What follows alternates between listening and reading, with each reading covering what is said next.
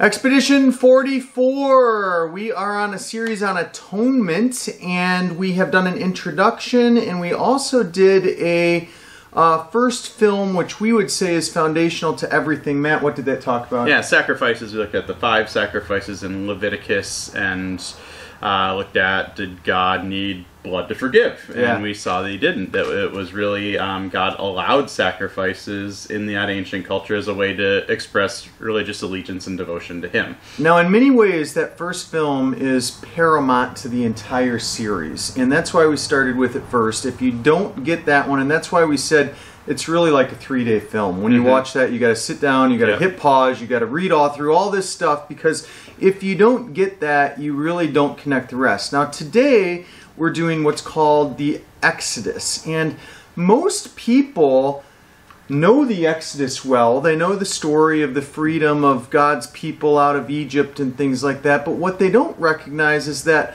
that is a theme or a motive for the rest of Scripture and particularly the cross. And so that's where it ties into atonement. And this is actually very simple.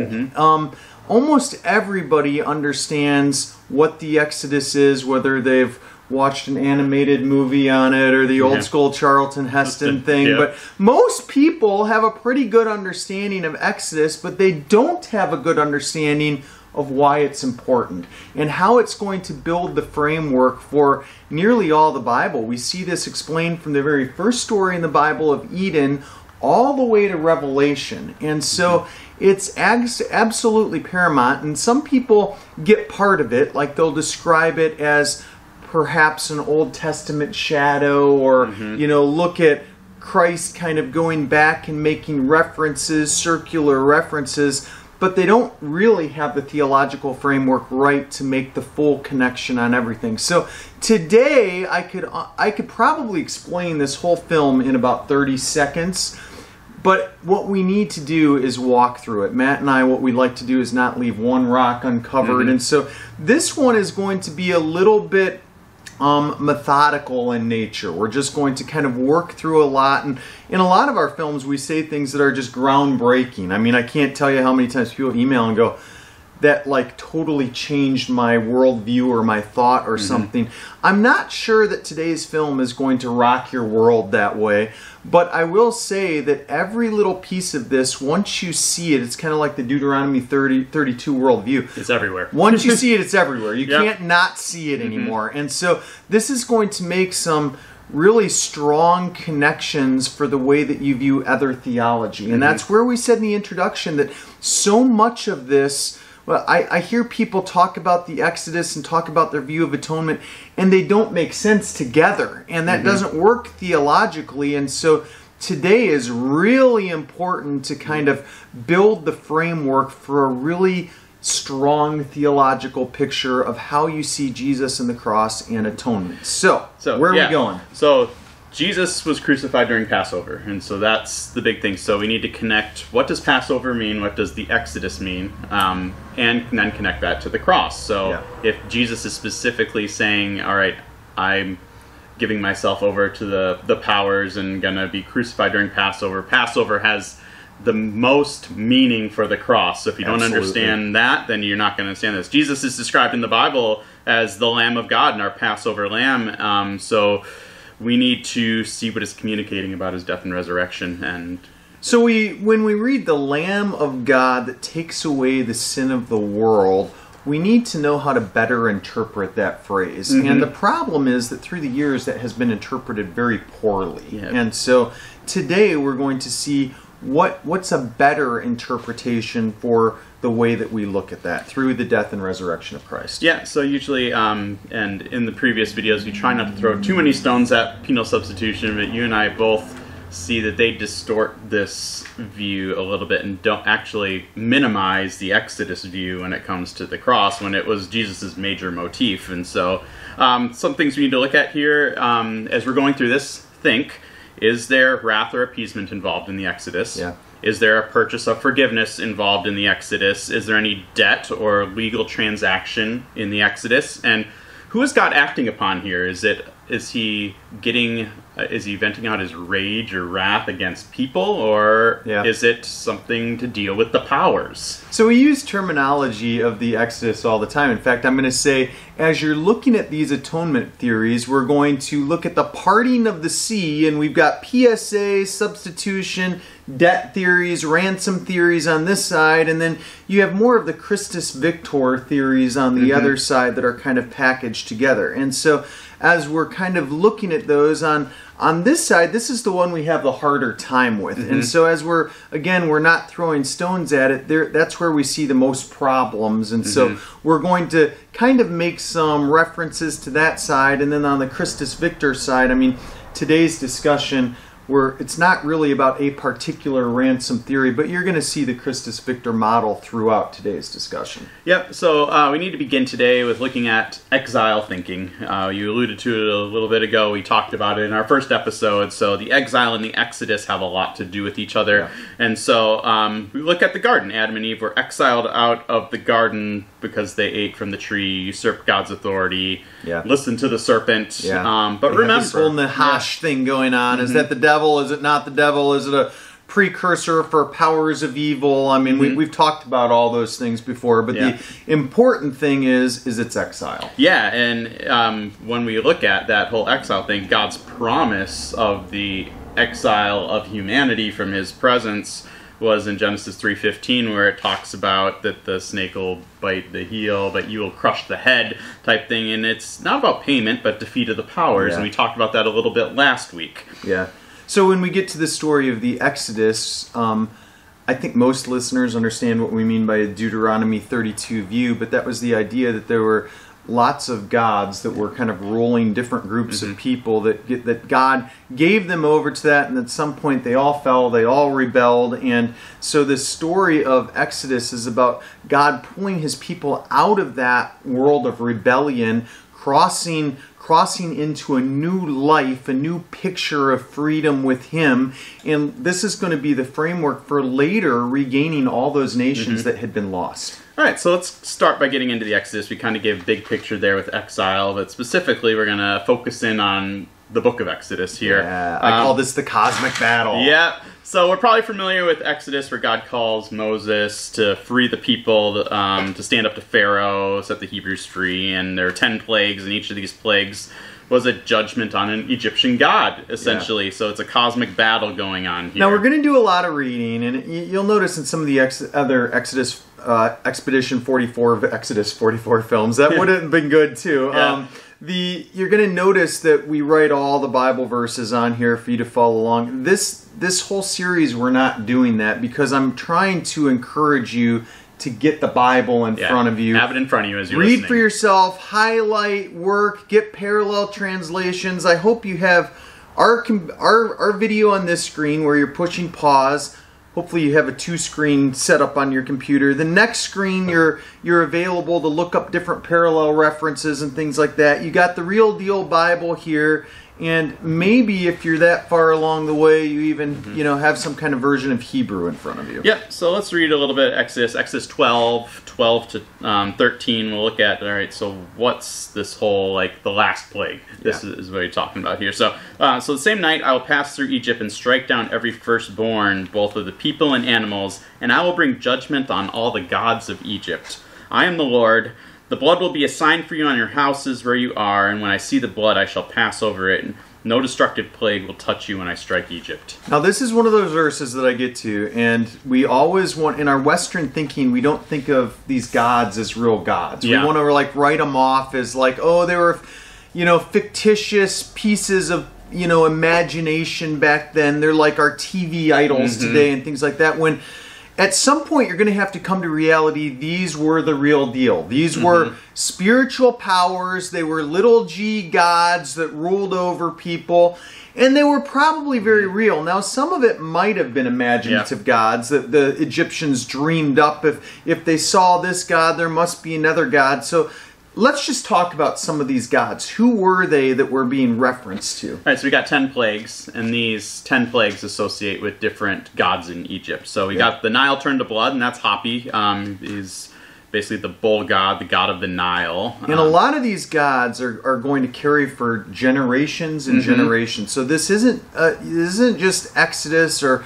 Babylonia or Egypt or anything like that, but particularly this god and a lot of the other ones Mm-hmm. are going to find their way into a Greco-Roman mindset, and that's why this Exodus motive is still important Yeah. during that Greco-Roman time period. Yeah, we also have Isis, who is the god of Nile. Yeah. Um, next is the frogs, play the frogs, and we got Heket, uh, which is the goddess of birth, um, the god of fertility. Yep. And we see the frogs went everywhere, so it's like basically saying, hey, your goddess uh, Yeah. might give uh, the ability for birth, but now it can't control the multiplying. Yeah, and it's also interesting that this god is going to be one that's associated with the resurrection of the dead. This is really important to the Egypt Egyptians at this time because we Mm-hmm. Yeah. think of pyramids and Yeah. what they're doing with the dead, and that those those people that were gods believed that if they made the Mm. cut, so to speak, that they might actually become a god themselves, and this is the god that was going to be responsible for that kind of judgment, deciding whether Mm-hmm. they made the cut or not. Yeah, and then the next was Set, uh, the god of the desert storms, and Yeah. the, they said the gnats were like that of a desert storm Yeah. coming upon them. So uh, next was flies, and that's uh, Ra, the sun god, um, and um, so and then there was um, Utishit, uh, which uh, I don't know if I pronounced that right, but This is Egyptian. We're yeah, not really. Egyptian. We're, not really Egyptian guys, but but uh, the head of that one represented, or the it's represented sometimes in hieroglyphics as a fly, that god. So Yeah. so yeah, so Now, one thing I, I wish we could really stop and spend like a whole film on Just each one on of these because again, this whole series we're saying it's going to be the longest series we ever done, and Uh-huh. we, it could have easily been two or three times Mhm. as long as it is. I mean, we could have Yeah. done a film a week for a year Mm-hmm. on this, and so I hope you're stopping and slowing down and getting the references here. yeah. Um, Michael Heiser taught through the Book of Exodus on his Naked Bible podcast, and he goes through each of these when he's going through the plagues. So that's another good reference that you guys Good. can go go look at. Uh, next one was the death of the livestock, and that's uh, Hathor, the goddess that had a cow head, and Apis was a, the bull god, and it symboled fertility as well. Yep. Yep. Um, but they all die. Right. then we got Boils, that's uh, Sekhmet, who's the goddess over disease, and uh, Sunu, which is the pestilence god. Isis is also the healing god, so we got all of this going against. Who's being healed and who's not Yep. being healed? That's important. Yeah, and we got Hail as the next plague. We got Nut, the sky goddess, and Osiris, which is the goddess of crops and fertility. Set, the god of the desert storms. You know, so we have all of the storm god, the sky god, the crops and fertility. We saw the hail wiped out a lot of this stuff. All of that yep. is women, childbirth, Yeah. all that stuff. So what I hope you're getting here is that throughout these 10 plagues, each one of the 10 plagues was really about cosmic spiritual Mhm. warfare. Um, Yeah. Every single one of them, it was about God saying that, that I'm in control and Yeah. I'm more powerful than this little God. That, Mhm. that I am, we're going to get to this language, Elyon, the Yeah. Most High, that I am the God of gods. Why do we sing that all the Yeah. time? You know, we, we sing that in our songs that, we, you know, God Most High, God over gods. Yeah. And do you really believe that, I Yeah, say? lift you higher, stuff Yeah. like that. Yeah. Uh, so darkness, we got Ra, the sun god, which was the chief god um, there to the Egyptians, and then we got uh, the last one, which was the the death of the firstborn. So we got Min, who is the god of reproduction. We talked about Heket, Isis, and even Pharaoh was considered a god, and so Pharaoh's firstborn son would have been the predecessor, Yeah. and so that's almost like killing a god. Yeah, so when we talk about Passover, you'll remember that the blood Mhm. over the doorposts and things Yep. like that. What exactly is going on there? We want to read this and we read it as as this thing of just the people not getting killed or you know Mm-hmm. Yeah. the the death, but there's a lot more. This is a spiritual war that's in transaction. Yep. So um, let's just read a little bit of Exodus 12. So the Lord said This to is Exodus 12, 1 through 11. Yeah, ex- the Lord said to Moses and Aaron in Egypt, This is the month that will be the first month, the first month of your year. Tell the whole community of Israel that on the tenth day of this month, each man should take a lamb for his family, one for each household. If any household is too small for a whole lamb, they must share it with the nearest neighbor. Um, take, having taken into account the number of people that there are, you are to determine the amount of the lamb needed in accordance with what each person will eat. The animals you choose must be a year old male without defect. You may take them from the sheep or the goats. Uh, take care of them until the 14th day of the month, when all the members of the community of Israel must slaughter them at twilight. Then you take some of the blood and put it on the sides and tops of the door frames of the houses. Uh, where they will eat the lambs. That same night that they are to eat the meat roasted over fire, along with bitter herbs, make bread without yeast. Do not eat the meat raw or boiled, but roasted over a fire, with its heads, legs, and internal organs. Do not leave any of it until morning. If something is left until morning, you must burn it. This is how you are to eat it, with your cloak tucked into your belt, and your sandals on your feet, and your staff in your hand. Eat it in haste. It is the Lord's Passover. Now, we always look at history unfold and we, we kind of get into this weird idea of how much does God know in foresight? How mm-hmm. much was planned out? Did he know this is going to happen? Yeah. So we get this picture of the angel of death passing over. And Yeah. this is where, you know, you see Moses going to his people and they don't have a lot of trust in Moses Yeah. right now. And he's saying, put this over there. And at this point, we want to read this as salvation and it's not there yet. Yeah. This is a precursor to to what we want to put as salvation. So this is more of him saying who is your allegiance going to be to and Mm-hmm. and this really gets into this good news series we've made films on the good news and Yep. salvific thinking is momentary being wrong that it's more of a journey and this i just want to take a second to reedify that in this story that you know this isn't salvation for the Jews, for the Hebrews at this point. This is a precursor to that. So, what it's mm-hmm. saying is Moses is saying, draw your line here. And he's kind of using a threatening thing of saying, if you don't draw your line, you're, you're going to lose life here. You Make a decision of do you want life with the God of gods or do you want to stay in your old world? And what we know of is almost everybody, whether they were scared into it or not, they're they're going to put the blood, blood. over their doorpost because they're drawing the line of allegiance. They're saying we need what God Most High has, and we believe that He is in our good. Now I get back to the foresight, the predestination, all this kind of stuff coming into play here. This is a spiritual war. Could it be that this was supposed to have been the only spiritual war? Like the we call it the angel of death, but that was probably a whole multitude of a spiritual force that came in amongst these rebellious gods and could it have just happened right there and they left? Well, we kind of get that picture in the story that it should have been as easy as that, but then it continues with the plagues and everything else. Yep. So what do we see here in this passage? We see that they take care of a lamb for four days. It's without defect. Whereas even when they um, kill it and eat it, they're supposed to have no broken bones. Uh, they use the blood on the doors. Uh, do we see any wrath, purchase, or payment here? I don't see any of that. No, maybe wrath, maybe wrath against the gods, but not against people. And it is true that almost every time we're always debunking wrath theories. Uh-huh. And throughout the Bible, we really never get this picture of this angry, wrathful God, you know, outpouring on on people. It's Mm-hmm. almost always on things or entities or 90% of the time I might even say on these fallen spiritual beings. Yep. So the firstborn of Egypt dies. Why?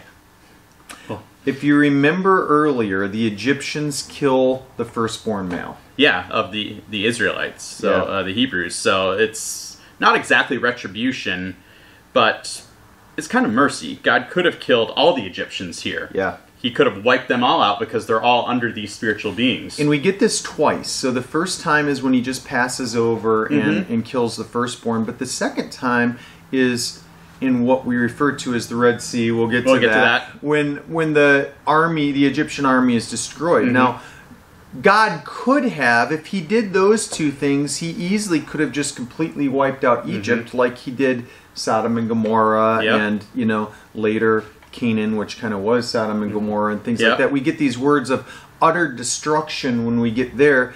He's not there yet. So you need to view this as mercy. Now, he does kind of eventually get there where he's not Yeah. going to put up with it anymore. But this is like where he's giving the Egyptians time after time, even though they're not his people. He wants to Mm-hmm. Regain them later. But right now, we still see mercy also to what would be the other people that are that are affected by this. The war is against the spiritual powers, and if the people side with the spiritual powers, there's going to be death that comes Mhm. out of that. But if they don't side with the spiritual powers, there's mercy. So it's a picture at the very beginning Yeah. that there still might have been mercy Mm-hmm. to those that were unclear, that didn't want to side with Egypt, that Take that into your theory of hell. wo- would have would have left with the Yeah. Hebrews, and later could they be regained into that kingdom? Perhaps. Yeah. That's a lot of thinking. Yep. All right. So let's move into the sea crossing. Um, so the crossing of the Red Sea um, is another important, I Yeah. air quoted Red Sea there. Right. So we're we're gonna get into that.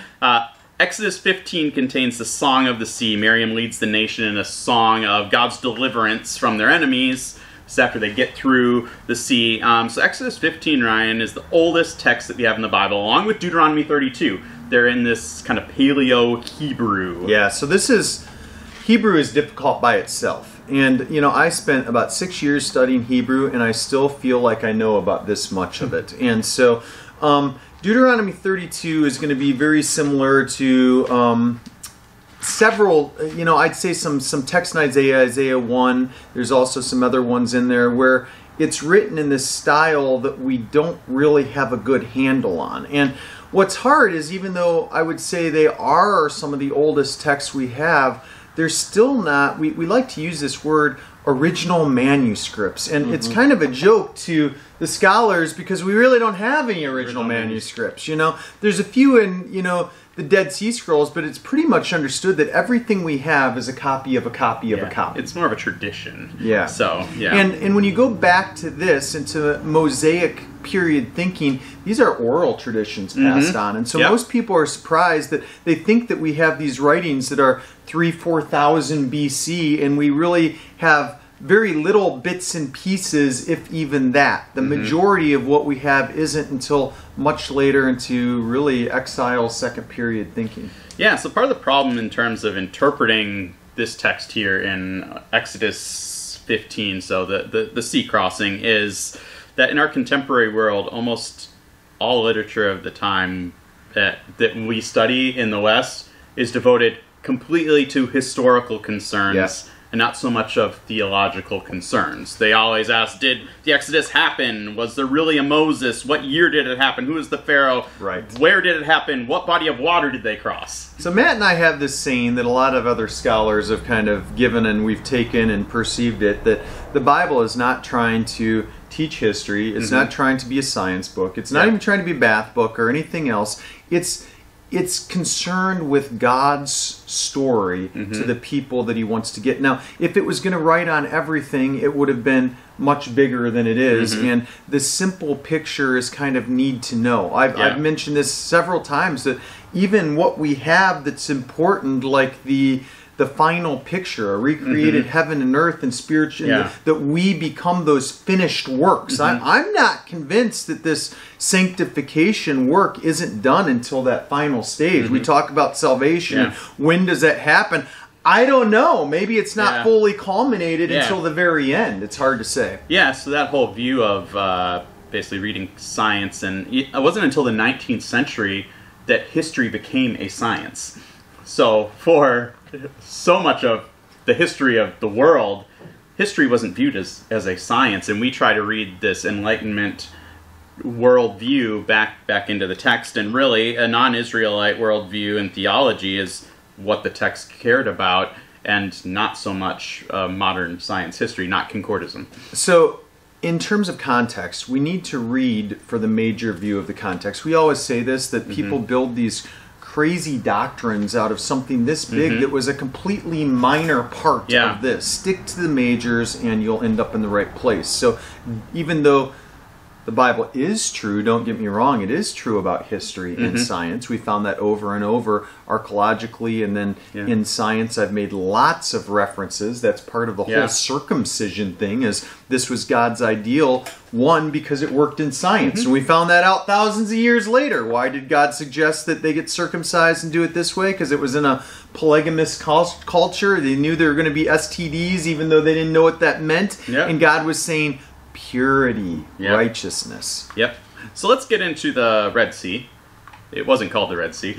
Why do we call it the Red Sea? That's interesting. yeah. So so when the the Greeks started calling it the Red Sea or the the Septuagint. Yeah. So when the, the Septuagint was, and since we talked about this is such ancient Hebrew, they look at this and they're like, ask like, "What body of water is this?" And you're like, "Oh, it's the Red Sea." So all this stuff is going to be happening at the beginning of the Second Temple period. Yeah. So we're, we're kind of looking at the oh, I would say this starts about 400 BC. Mm-hmm. That Septuagint is usually kind of you know closely modeled closer to 200 BC. So that 200 to 400 period, everything's coming together, and so the the people are kind of released out of this exile. They're they're Yeah. invited to come back and to build temples and do that. So we have this huge building of sacred texts and a lot of writing going on and things like that. So we want to know the way that they're thinking. Yeah, um, so when they're translating this, especially if you go to like when King James is translated, Yeah. they're looking back at the Latin, they're looking at the Greek, and they're like, oh, it must be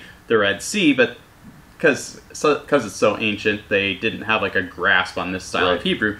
We've learned more since then, Yeah. and we've also learned more about Egyptian. Uh, so, in, if we look at this just in terms of colors, and you look at Egyptian texts, they didn't refer to the it as the Red Sea. It's actually green. Yeah, they, they said all the big bodies of water were the big green. Yeah. So the, the great green would have been the Mediterranean Yeah. Sea, and that. So um, it's uh, Yam Suf, which it, it really means the Sea of Reeds. Yeah. Um, and that's usually what you'll hear, which which isn't wrong necessarily, but um, And it actually had more of a um, had a, had a more of a meeting of the end. And Yeah. this is really kind of important when you look at the Red Sea. yeah, because- Egyptian. Yeah. So even before all of this happened, there is a connotation with the sea that this was the this was the border, this was the extremity, this was the ending place, and that was a reference kind of to life. Now we don't know if the Egyptian rulers were saying this so they would kind of make these borders sacred. Yeah. That, that's important to see sacred borders Yeah. here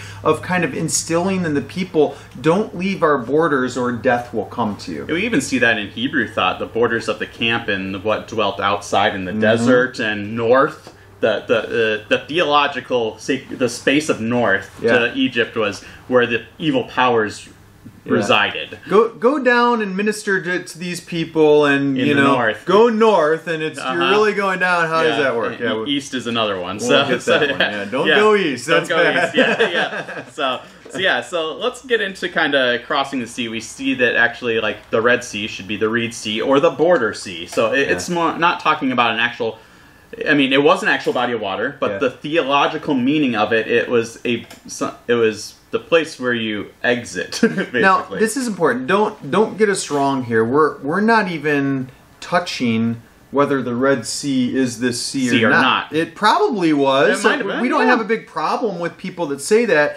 But what we're trying to do is get back to what we know. This is what biblical theology is all about. We Mm-hmm. we don't want to call it the modern day Red Sea that we know of and get that into our mindset because we don't have that. We Mm-hmm. want to go with what we have. Yep. All right. So the crossing of the sea. So when we think of the crossing of the sea, we have what you alluded to earlier: two pictures in our heads, either Yeah. Charlton Heston or the or the Prince of Egypt. Yeah. So those are the two things. The, the animated show. Yeah. So um, and when we think of that, we don't. When what we see the picture of in Exodus 15 is this: the Lord winning this huge battle. Right. Right? Right. So we have him defeating the armies and the gods and all of this stuff, but when we actually see what's happening in the text, it's Israel running away from an army chasing after them. It doesn't look Yeah. like this great battle that Right. that's being won by them or God. It seems like they're running scared. So this is very interesting. If you were to go back in time and ask the Egyptians if Moses was going to rescue them, what would a good rescue look like? They would probably say, "Well, we want to learn to fight. We want to like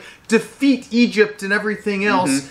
And it's not they do defeat Egypt, mm-hmm. but not the way they thought they were going to defeat Egypt. Hold on to that thought for a while. Yeah, so Exodus 15:6 says this. Um, so it says, "Your right hand, O Lord, was majestic in power. Your right hand, O Lord, shattered the enemy." Who was the Egyptian enemy?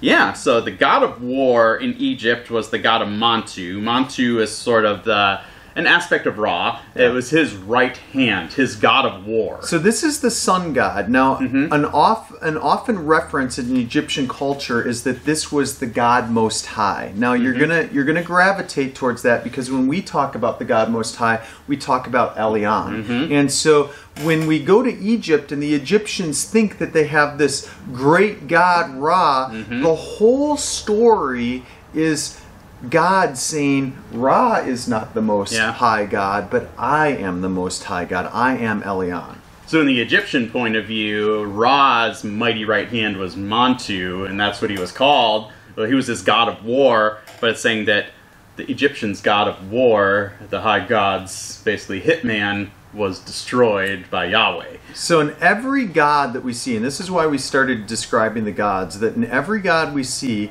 God Most High is going to say, But I'm better than that. But I'm better than that. But I'm Mm-hmm. Yeah. better. And I'm going to defeat them and show you that this that there's no question to be had here. Yeah, so even the pharaohs after this, there was a, a would take kind of like middle names. Yeah. And strong arm, or, or Yeah. Horus the strong arm was Right. one of them um, that we had, and there, what basically the biblical writers are doing is using this strong arm language and applying it to Yahweh as divine smack talk against Yeah. Egypt. Now, this is interesting. We always go back to these writers. Is this, you know, how much did God give them and how mm-hmm. much were they just writing? But the thing that I want you to get is when we read this, and I'll have Matt read Ezekiel here, the, the writers were, as he said, it, it's smack talk. They're, mm-hmm. they're raising up, it's a form of honoring God Most High over the rest of the gods and saying, they're nothing compared to our God. Yeah, and even centuries or many years later, Ezekiel chapter 30, 20, verse 21, it says, Son of man, I have broken the arm of Pharaoh in Egypt. And he goes on to saying that with his mighty right arm, or the Yeah. sovereign Lord has Yeah. basically destroyed them. So he's still using this divine smack talk years later. Yeah. Um, so yeah, the right arm broken means you can't hold a sword, you can't make war. This is about war against the gods Yeah. and their defeat, that they can't even make war against Yahweh anymore. Yeah, so let's get back to the Red Sea. When Mm-hmm. we when we mentioned the Red Sea, we kind of mentioned that they were in, in Egyptian culture they were kind of told don't don't cross here Yep. you might receive death or something like that. So I'm sure that when the Israelites got to this body of water there was like this tremor going on of like are we going to die? What's going to Uh-huh. happen? Are the gods going to come strike us down, you know? But but what do we see there? So in the pyramid texts in Egypt, you'll see this this river Styx. Yeah. Um, and it's a body of water to them, which was on the border. It's the border between life and death. And so, what this represented in kind of their mythology is when when they would die, they would have to cross this body of water, and they had all these prayers and incantations that would allow the gods and this person to cross over the river into um, a shadowy existence with their gods. and they didn't even really know what this was. Yeah. And so there, you know, whenever you read these ancient Egyptian texts, again, we we've got about as much of this as we have of the original Mhm. Bible stuff. It's just not there. So we're reading, you know, copies of copies of copies and things. But what it seems like is they didn't have a good handle on this. Mm-hmm. Yeah. They had some idea of afterlife, and that's Yeah. why we see pyramids in Egypt, and we see them thinking that. If, if they were great rulers, they may Yeah. become a god, but they didn't know what happened to everybody else. Did Yeah. they did they go over to the sea and they were judged here and Mhm. some fell into the sea so there's actually if you read a lot of these ancient things some of the israelites probably would have been concerned that there were actually spirits of the dead, in, the that seas. sea yeah Yep. Yeah, and so you get this um, this phrase in these Egyptian texts called the Makeu. That means the drowned ones. yeah And so what what happens here is those who didn't make it across to an existence with the gods would be the drowned ones. Is kind of basically the damned, Yeah. the ones in hell in Yeah. Egyptian thought. And so here, what's happening in the crossing of the Red Sea when Pharaoh and his army get drowned, they become the Makeu. So this is kind of interesting because we get like the uh, Johnny Depp movie kind Yeah. of about the the old you know sea things Yeah. and stuff like that and Yeah, that's Davy kind Jones' of locker. that's kind of like where this comes from is these Yeah. Those those that don't make it and so there's all kinds of old egyptian lore that goes along with this and again we could spend Mm-hmm. Yeah. tons of videos just on this but the the important thing is is the sea signified something spiritual Yep. it signified some kind of a delineation of life. Would you go on and become a god, so to speak, or god-like, Mm-hmm. or would you simply go into the earth, never to be heard before, you know, become the damned army or whatever Yeah. it might be? Yep, so the ones who were guided safely to the other side wasn't through the incantations or anything of the gods of Egypt. It was Yahweh himself Yeah. bringing them through the Red Sea. And they didn't even have to, I guess, make the, it to the shadowy existence, God splits the sea and they walk right through. So when we talk about Passover and communion, it's all about the passing from life to death. And that's what we see here. It's not really an allegorical thing. What they're saying here about the sea is that that literally in Jesus, it's a a Passover. It's a Yeah. they travel through death. It's not so much that it's like yeah, it's the celebration of Passover all over in here. So you're making connections along the way. In Mhm. fact, you'll see Matt and I smirking all the time Yeah. because it's like you, we're saying this Mm-hmm. because we understand that this has huge implications later on in the Yeah. story. And so, like when we were explaining the passing of life, what you're going to find is that you know this the Exodus motive Mm-hmm. is passing through the sea. You know, you're you're putting all the old gods behind. Mm-hmm. It's a victory over them. You're leaving them. You're watching them get expunged into the sea, and you have new life, new covenant in communion. Yep. All right. So yeah, like as Westerners, we kind of miss all these connections and Yeah. trying to prove history, that, and we miss all these theological connections, which are so important to our view of the cross. Exactly, yes. Uh, all right. So let's look at Passover when um, they're in the land. God instructs has some instructions for the Passover sacrifice. So let's Yeah. dig into that just quickly and before we move into the New Testament. So this is Deuteronomy 16, 1 through 7. Yep. So ver, uh, observe the month of Aviv and celebrate the Passover of the Lord your God, because in the month of Aviv he brought you out of Egypt by night. Sacrifice, sacrifice is the Passover um, to the Lord your God, an animal from your flock or herd at the place the Lord will choose for the, the dwelling of his name. Do not eat it with bread made from yeast, but for seven days eat unleavened bread, the bread of affliction, because you left Egypt in haste. So all the days of your life you may remember the time of your departure from Egypt. Let no yeast be found in your possession in all the land for seven days. Do not let any of the meat you sacrifice on the evening of the first day remain until morning. You must not sacrifice the Passover in any town the Lord your God gives you except the place he chooses for the dwelling of his name.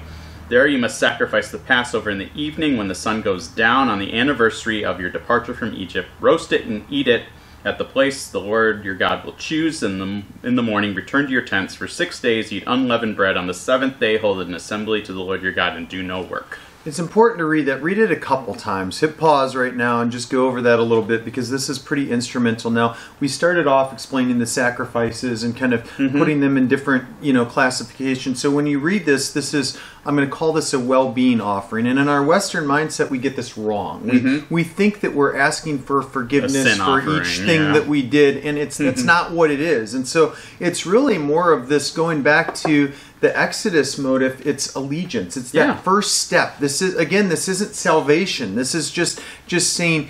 Think today. Who is your allegiance going to be with? And Yep. if your allegiance is going to be to God, and you and God delivers you, Yeah. then we need to say thank you for those things that are going. And unfortunately, this is the way that most of our prayers work. Yeah. They're 95%, you know, thank you, thank you, thank you. And there's nothing wrong with that. But back in Old Testament offering, which is going to translate into New Testament prayer life, Yeah. there's a lot more to it than that. All right, so there's one other interesting story here in the Old Testament, and then we'll kind of summarize a little bit and then move into the New Testament. Uh, Second Chronicles 30, 13 to 20. A very large crowd assembled in Jerusalem to celebrate the festival of unleavened bread in the second month. They removed the altars in Jerusalem and cleared away the incense altars and threw them into the Kidron Valley. They slaughtered the Passover lamb on the 14th day of the second month. The priests and the Levites were ashamed and consecrated themselves and brought burnt offerings to the temple of the Lord. Remember, that's the offering just to meet with the Lord. It Yeah. wasn't about forgiveness of sins Right. or anything. It was just, hey, we want to spend some time with you. Um, then they took up the regular positions as prescribed in the law of Moses, the man of God. The priests splashed against the altar the blood handed to them by the Levites. Since many in the crowd had not consecrated themselves, the Levites had to kill the Passover lambs for all those who were not ceremonially clean and could not consecrate their lambs to the Lord. Although most of the people who came from Ephraim, Manasseh, uh, Issachar, Zebulun had not purified themselves, they ate the Passover contrary to what was written.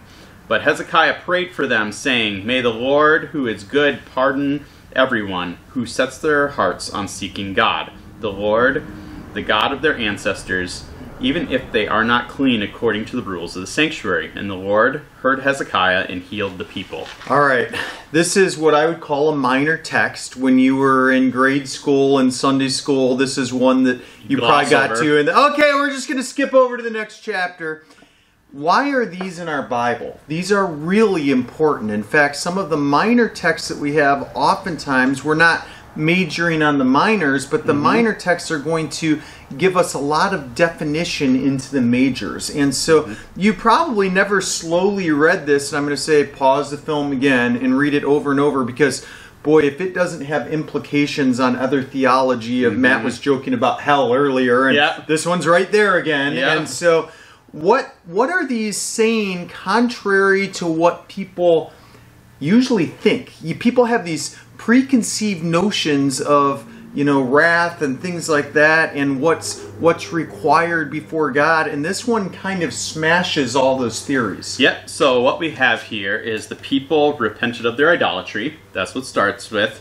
They were unclean but celebrated the Passover as commanded. Yeah, so God's going to say celebrate this, and there's all these rituals for cleanliness. We have They don't have time to do them. chapters and chapters Yeah. of do this, do this, and all of a sudden God just says, just just forget it. I just want you to come to me. Yeah, and we see the sacrifice here wasn't about forgiveness, appeasement, or averting wrath. It's the burnt offering, so Yeah. it's just about coming before the Lord. Right. Uh, God, I want to spend some time. Here's a reciprocal gift. Relationship, Yep. heart. Yep. Yeah. So they asked God to pardon the ones whose hearts were set on the Lord, and it wasn't connected to sacrifice at all. Yeah.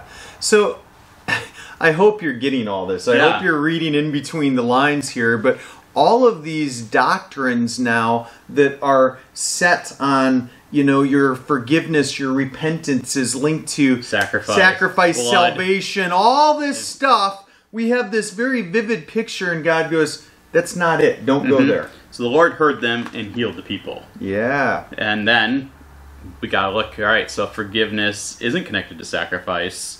It seems like it's connected to repentance. Yeah. So keep all those things in there, kind of package them up. We're gonna we're moving through all of this as we get to some other ideas. And again, I'll just go back to where we started this film. Mm-hmm. None of this is necessarily groundbreaking. Oh my goodness, I never read that before. You know, that's gonna change my life tomorrow. But it influences so much of your theology in other places. Yep, so let's recap Exodus and Passover, and we'll move into some New Testament stuff then. Judgment on the powers. That's Yep. where I always Yep. start. There's this cosmic battle of the powers going on, and that's if you don't get that as the major thing that's Mm-hmm. happening in Exodus, you miss it. And when it's a major theme in the first Exodus, and every time we start to read other Exodus pictures throughout later Old Testament and New Mm-hmm. Testament, guess what?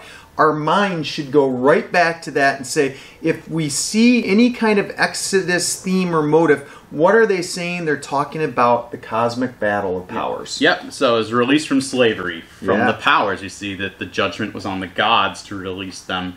Though Yeah. it was Egypt, they always saw in the biblical spiritual worldview, there's powers behind the people. Our fight isn't against flesh and blood, but against the principalities and powers, as Paul says. And, and I've mentioned before, we don't see any debt or sin language, and so Mhm. those those kind of three ransom debts, you know, all this stuff, Yeah. PSA language over there, they're not going to find. If you think this way, if you go back and really research the Exodus, those atonement theories are going to be Mhm. very difficult to find within this Old Testament. Uh, yeah. Yeah, so it says God purchases a people, and the way he purchases them is by releasing his people from slavery. There's no price being paid there. He calls them his sons and daughters. So it's not a purchase or a legal metaphor. It's a it's a rescue.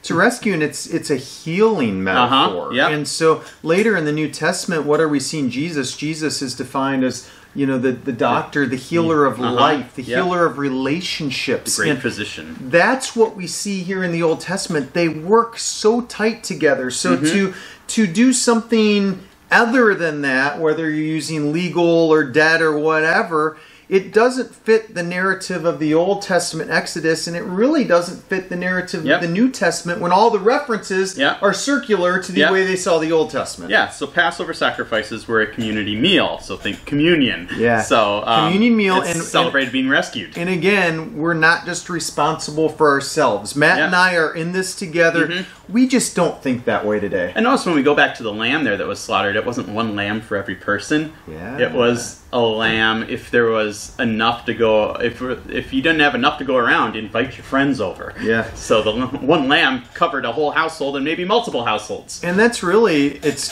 communal thinking from Uh-huh. the beginning. When they're raising this lamb, it wasn't just I'm making a 4-H project of Yeah. this beautiful lamb. This is like, hey, we're getting our small group together and we're going to win the small group prize, so to speak. Yeah. You know, like this is Yeah. we're all in in this together. Yep. So two big key things for Exodus is its rescue from death and its deliverance from slavery. Absolutely. So those are Yep. the two big key things. So I think it's time. We've been alluding and hint, hinting to New Testament thoughts and things like that, and I think it's time to get there. But we're really going to just dwell on what the New Testament Bible says. Yep. But I'm really tempted to make four more films about all the Second Temple stuff because if you watch our films at all, you're going to know that we think Second Temple literature is paramount. We It's important. we don't think that it's inspired, so to speak, but our version of inspired might be different than your version of inspired. Mm-hmm. but we do think it's important. It's it's mm-hmm. what the people of the day were thinking, the Yep. ideas they were coming up with, and so when you read a lot of that second temple stuff now again this is generations and generations after exodus guess what a huge part of that theme uh, their writing is about They're looking for another Exodus. they're looking for another Exodus, and so Deliverance we get from this. exile, powers. It's apocrypha. You know, we we read the apocrypha, and we have Psalm 17. We have uh, uh, Second Maccabees. We have Baruch. I- I'm just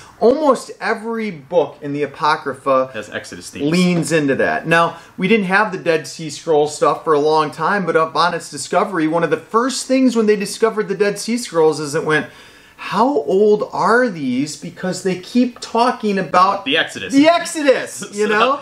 And so, you know, I, I could name these. You get 4Q 252, 4Q 554, 4Q 434. I could probably just do 4Q and three numbers and it would have an Exodus theme in it because Yeah. it's all over it. Yeah, Book of Jubilees. Yeah, It's all over there. Yeah. So, yeah. Treatise on the on the saints is also going to have that. We're going to have the words of the luminaries. We're gonna we're gonna just uh, the Testament test, of Testament of Levi. Levi, Yeah, yeah. that's an important Yeah, one. all of those Exodus themes all over. Anytime you see the name Enoch, now this is really crazy because Enoch at this point is going to be old, old, old, old, and we have all these stories on Enoch. Yet when they talk about Enoch, you're going to see themes of the Exodus, and you go, from the powers. how do those two things fit? That's what everybody Yeah. was thinking. So if their framework in Second Temple was that way, starting three, four hundred years before Jesus, going into one, two, three hundred years after Jesus, and all the writings were saying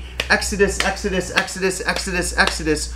Why don't we think this way? Yeah. Um, so if it was in the water there, it obviously is in the mindset of the New Testament authors. Yes. Because they were in this culture. Yeah. So And they would have assumed that. Mm-hmm. So I think in the first few centuries, when they're reading the New Testament, the, the assumptions are there, but we don't read in our Western mindset today with those same assumptions. Mm-hmm. yeah. So um, Second Temple Jews, like you said, had this motif of that. Um, and so what they thought of was deliverance in the New Testament from the powers of Rome. Yeah. And from their enemies, and it did, when Jesus came, it didn't quite look like what they thought. So I alluded to this. Yeah. You know, what did the Egyptians probably want? They they wanted to actually go kill, you know, the Hebrews wanted to go kill, Kill the Egyptians Egyptians. themselves. They wanted to become this great army, mm-hmm. but God does the battling for him. And we mm-hmm. always say what is God's ideal? Matt and I are pretty firm believers that in almost every story of the Old Testament, the people, God's people, actually weren't supposed to do anything. They Yeah, weren't even. they were just supposed to let God do it. They, they weren't supposed to go to war. They weren't supposed to train. They were basically just to go pray, offer offer altars and things like that. And God was supposed to go before them and do the work. We get that picture of the first Exodus that God did it all for them. Mm-hmm. Why would we think later in First and Second Kings that God would want the people to fight those battles? Yep. And then later, when we get into the Messiah coming, Mm-hmm. we see the same theme. People are looking for this Yeah. militant takeover that they want to fight, and God says, I'm actually going to do this on my own through my own powers, and I would actually just like you guys to step aside and be faithful. Yep. So let's get into some of the Gospels, um, Yeah. and we'll get into this more. A few videos down the road, we got Day of Atonement next, and Yep. then Isaiah 53 before we get into what does Jesus say about his own. So we'll get into this a little And more. I'll, I'll just put a little preference here too that the timing of these things is important. In the next film, we're going to talk more about timing, but a lot of people today um, are going to put Jesus, uh, the, the last dinner that Jesus is having a Passover meal with his disciples. Matt and I don't view it that way. Matt Yeah. and I see Jesus as the Passover dinner. Yeah. And so this is a little bit of a controversial point, but a lot of the things that we're going to allude to or make references Mm-hmm. both in this film and the next film are going to point to that. We're not trying to necessarily like throw it back in anybody's face. We're just saying that when we Yeah. read the Bible, this is the way So we see it. Yeah. So when Jesus kicks off his ministry in Luke, in Luke chapter 4, 17 to 20, goes, The Spirit of the Lord is on me because he's anointed me to proclaim good news to the poor. He sent me to proclaim freedom to the prisoners, to recover sight for the blind, to set the oppressed free, and to proclaim the year of the Lord's favor. And so, and then he rolls up the scroll and says, This is fulfilled in your midst. So Yeah. Jesus' whole mission is Exodus themed, release of prisoners. And when you say Exodus theme, what are you talking about? You're talking about freedom and deliverance. Mm-hmm. And so as as Egypt left the slavery situation that they were in, they were given freedom, they were given deliverance, they were given some kind of a framework for a love relationship Yeah. with this God. And as we get into let's reveal the word new exodus. Yeah. Yeah. We're going to get into this new exodus with Jesus which is going to establish a new covenant and we're going to see those exact same themes carry true. Yep, so let's go to the Last Supper. We were just talking about that a little bit. We got Luke 22, um, Matthew 26, Mark 14. You can also go 1 Corinthians 11. and all connected, You can yeah. kind of read all about that. But historically, in uh, like we believe it was similar to a Seder meal, but it wasn't exactly a Seder meal. Uh, there were four cups. Now, this is what I always say in Hebrew. We we want to go back and we want to celebrate these feasts exactly on the days that they were, and like that's not the Hebrew way of mm-hmm. thinking. Now, there were some things that were very precise, like when you celebrated a Passover meal, you it was all supposed to be cleaned up before the mm-hmm. next day. That's going to be important Yeah. later when we get to it. So there were things that were spelled out like that. So that particular one mm-hmm. was in part because they didn't want these to turn into drunken festivals. Yeah. And so there's a lot of reasoning going on to that, but some things are precise, but the majority of them are actually not very precise. And Yeah. so, you know, these like a, uh, a traditional Seder meal we think of like sometimes those are started a long time before. It's kind of like if you're going to a music festival and you say, "Well, I want to go 2 days before and set up my camp and like hang out with my friends and things like that." Some some of the best music festivals the, the pre-parties are better than the actual party and that's a hebraic way of thinking that like this isn't just one day this is uh, i'm all in here and Yeah. that's really the mindset that if you are all in, the timing doesn't so much matter because your regular life doesn't differentiate from the time that you're going Yeah. to church, so to speak. Yeah. And that's also in our lives the way it should be. Too many of us go to church Yeah. on Sundays and live differently the rest of the days and from the old Exodus narrative theme to Yeah. the new covenant, that's still the mindset Mm-hmm. of get out of that Western way of thinking. Don't just go Yeah. to church on Sundays. You're with me all the time in everything that you do. Yeah, so at um, a typical Seder dinner, you'd have four cups, um, and Jesus says that he won't drink the last cup until he comes into his kingdom. Right. So we let, most people likely think that it was the third cup that Jesus did, and they all the, all of these um, coincide with the four "I will" statements Yep. that God makes in the Exodus. So the first cup is cup of sanctification. That's I will bring you out from under the burden of the Egyptians. The second cup is judgment. I will deliver you from their bondage. And the third cup is the one that most people think that he drank is I will redeem you with an outstretched arm. Remember that mighty right Yeah. arm thing with great judgments. So are you guys seeing the connection? We have we have this Exodus story of the Egyptians and Hebrews being delivered, and then when it comes to Jesus, he's redoing this mm-hmm. again. And again, in in first, on the powers. in first second generations of after mm-hmm. Jesus, they would have just got this. Yeah. They just would have re- read it and go, "Oh yeah, that's Exodus theme." Da da da da da. But but today we kind of lose that importance in it, and we need to regain it. Yeah, so that third cup was about deliverance and judgment on the powers, Yeah. not on people. so, So what's uh, the fourth cup that you said wasn't wasn't? yeah? may The cup of been- praise. I will take you for my people, and I'll be your God. This probably talks more about the second coming. Yeah. So, um, all right. So then, communion also celebrates the new covenant that was told by Jeremiah in Jeremiah 31. So 31 through 34 in Jeremiah says, "The days are coming," declares the Lord. "I'll make a new covenant with my people, the people of Israel, with the people of Judah." It will not be like the covenant I made with their ancestors when I took them by the hand and led them out of Egypt, because they broke my covenant, though I was a husband to them, declares the Lord. This is the covenant I will make with the people of Israel at that time, declares the Lord. I'll put my laws in their minds and write it on their hearts. I will be their God, and they will be my people.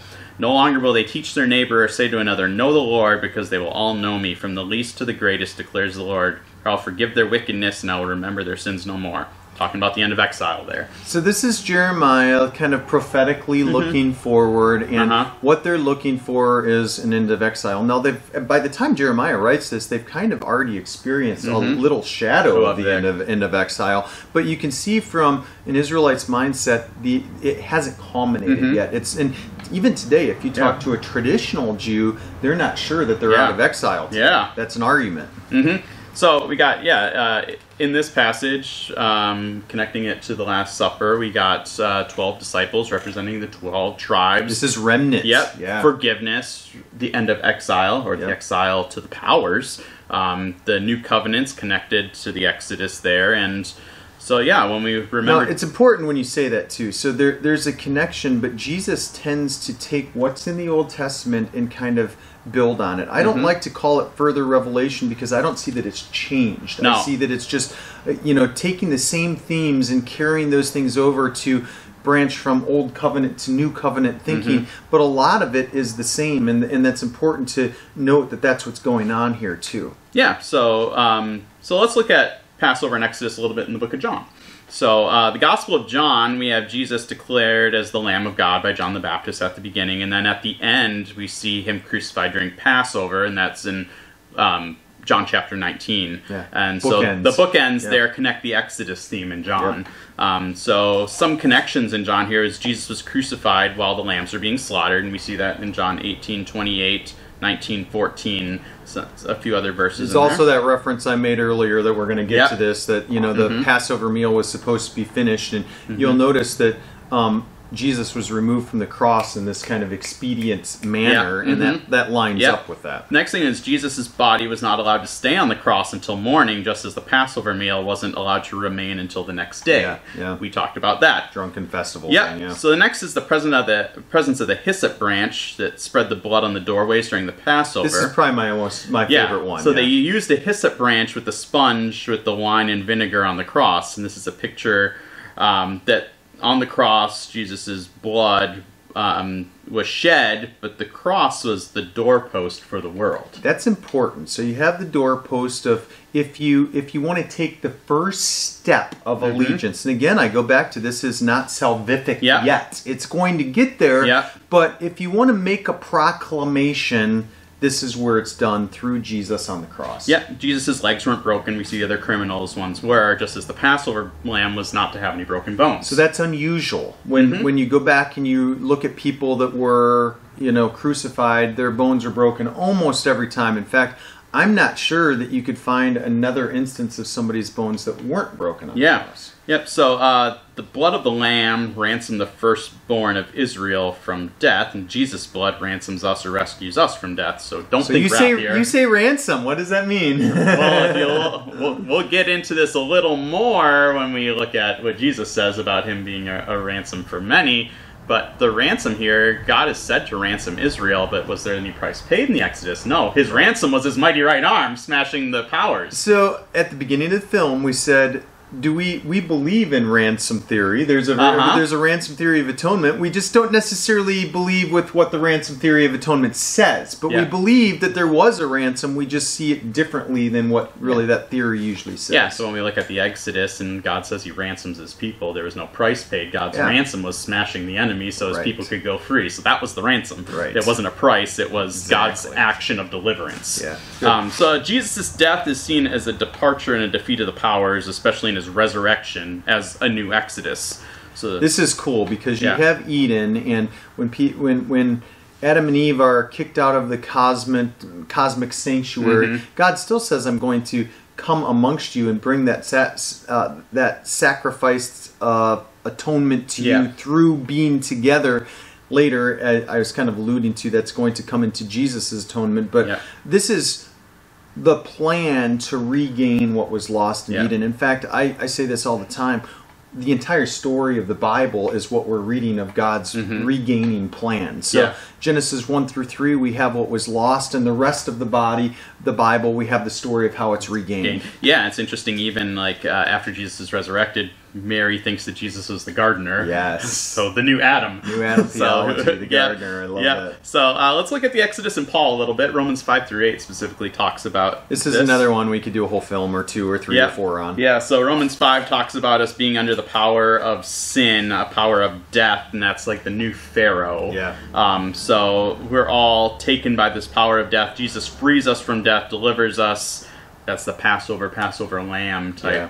And then you get into Romans 6, and Romans 6 is all about baptism. or going you through the Reed say- Sea. Yeah. Yeah, so uh, it's about a departure from the powers and into God's rule. Yep. Um, Romans 7 talks Allegiant thinking again. Yep, yeah. yeah. Romans 7 talks about the law was powerless to deal with sin and powers. So how many times have you guys read Romans 5 to 8 and you've probably never seen all this Exodus, Exodus. theme and Yeah. you won't be able to read it again and not get Yeah. that. So now pause the film and go read Romans. In fact, Five just read the whole book. Yeah.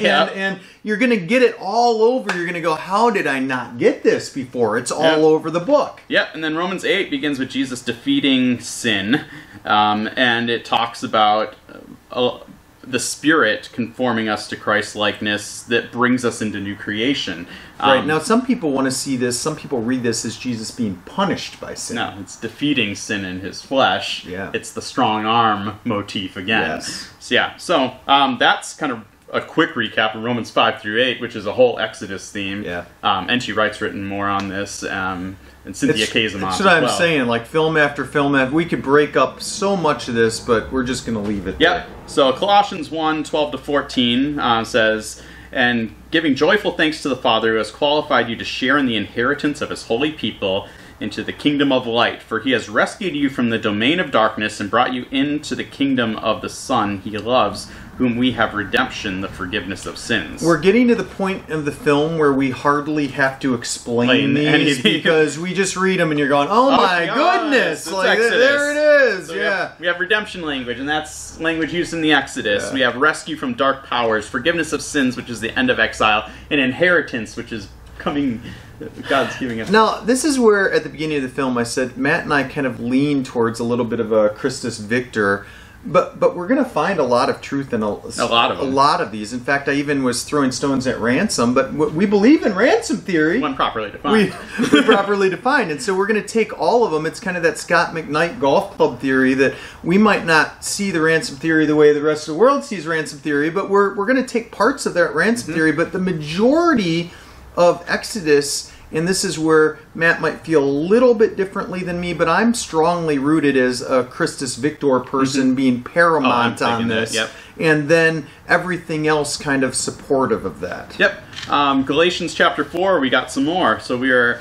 um, we were underage. We were in slavery under the elemental s- spiritual forces of the world. When the time uh, had fully come, God sent His Son, born of a woman, under the law, to redeem those under the law, that we might receive adoption to sonship, because you are His sons. God sent His Spirit to His Son of His Son into our hearts the Spirit who calls out Abba Father, so you are no longer a slave, but a child, and since you are a child, God has made you an heir. Again, we hardly have to define this. We've got this redemption language, we got slavery, Mm-hmm. Slavery. child language going on there. It just it just screams Screams. Exodus. Yep, 1 Corinthians 5 7 to 8. Get rid of the old yeast that you might be new unleavened batch, as you really are. For Christ, our Passover lamb, has been sacrificed. Therefore, let us keep the festival not with the old bread leavened with malice and wickedness, but with the unleavened bread of sincerity and truth. Yeah. So delivery from the slavery, the powers again Yeah. is paramount here, a new way of living, new covenant.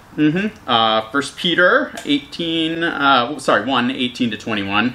For you know that it's not with perishable things such as silver and gold that you were redeemed from the empty way of life handed down to you by your ancestors, but by the precious blood of Jesus, a lamb without blemish or defect. He was chosen before the creation of the world, but revealed in these last times for your sake. Through him, you believe in God, who was raised from the dead and glorified him, and uh, so your faith and hope are in God.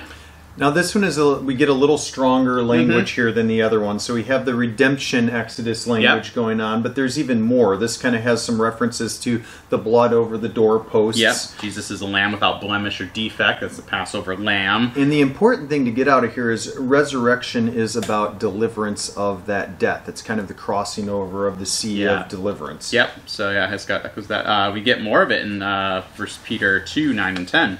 You are a chosen people, a royal priesthood, a holy nation, God's special possession, that you may declare the praises of Him who called you out of darkness into His wonderful light. Uh, Once you were not a people, but now you are the people of God.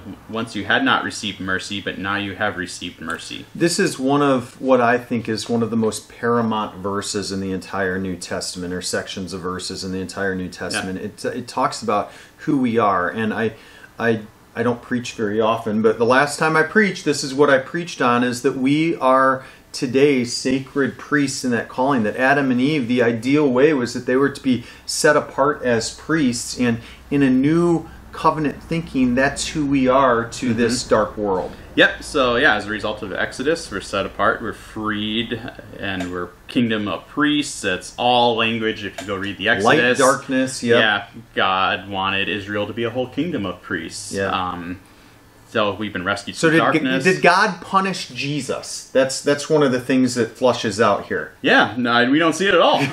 so, so, yeah, We're just uh, set free from slavery. That's it. Yeah. There's no punishment of Jesus going on or Yeah, anything so else. So Revelation, let's look at that just a little bit. So in Revelation chapter 5, it talks about the lamb who was slain with his blood he purchased a people for God. This is Exodus language.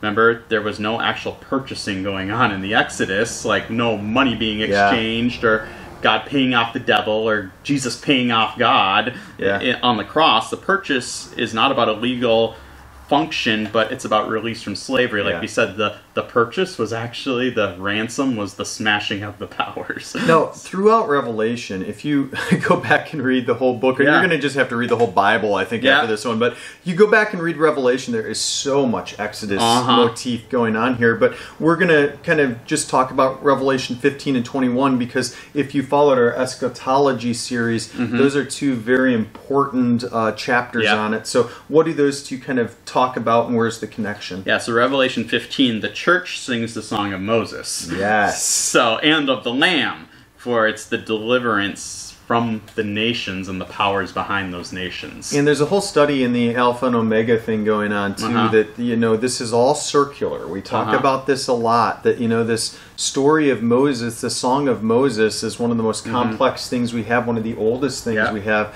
and it's one of the last things talked about in Revelation of going into a recreated new heaven and earth. Yeah. And so we see this this theme again from.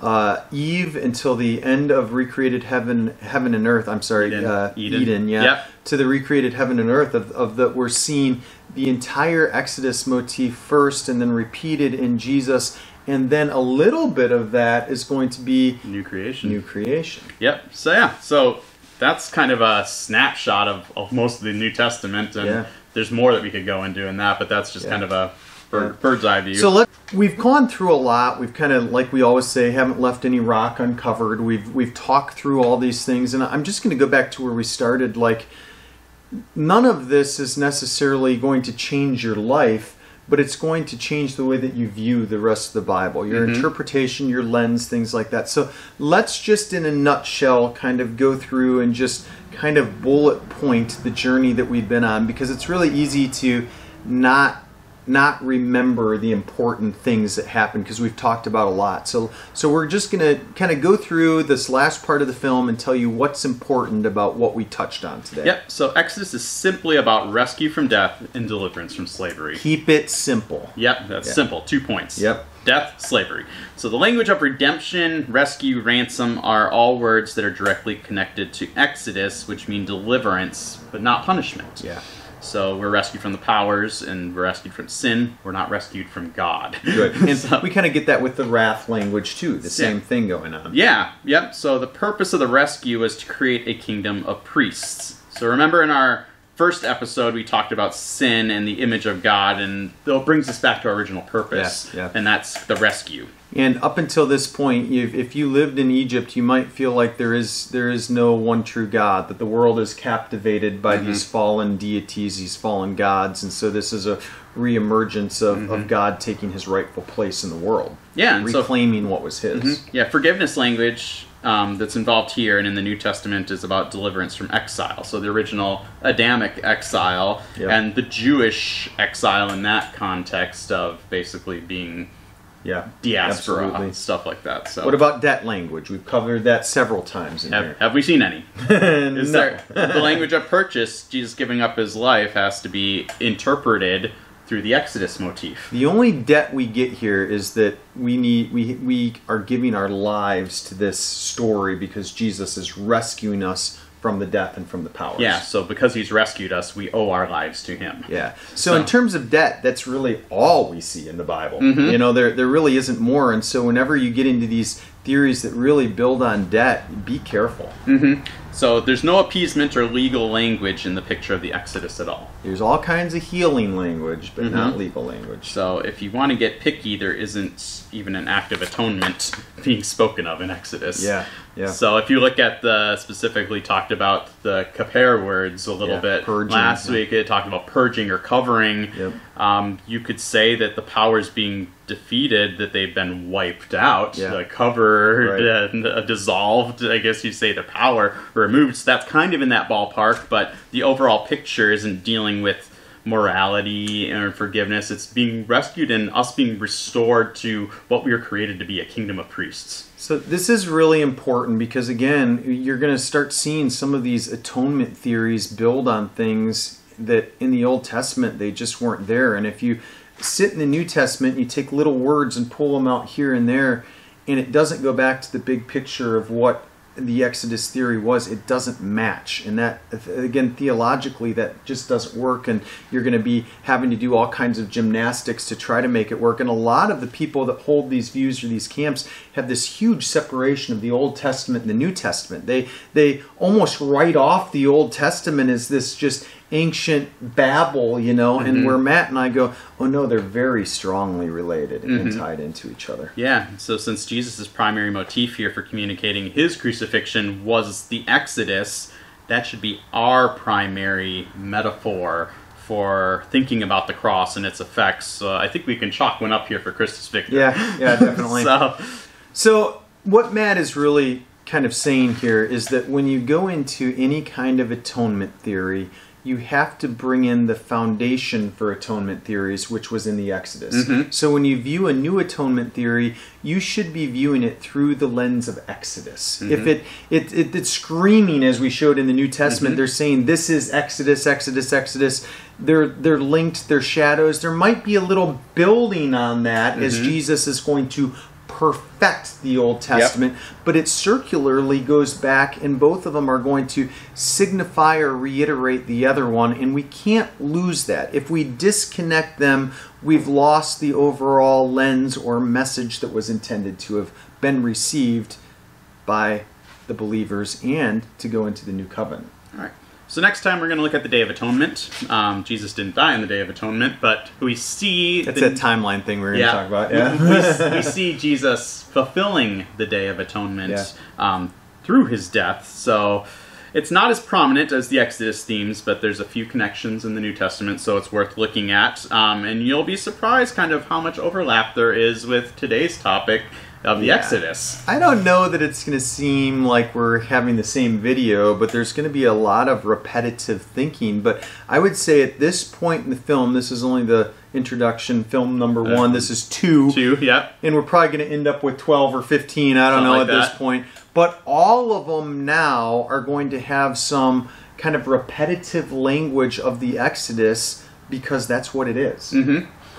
So I hope you understand that. Um, like I said, today's a simple idea. In 30 seconds, you could just say that all the themes in the Exodus are also reiterated in Jesus yep. and the atonement. And so once you get that picture and you don't disconnect the two of them, you're going to think of atonement theories a little bit differently. May God bless you and keep you.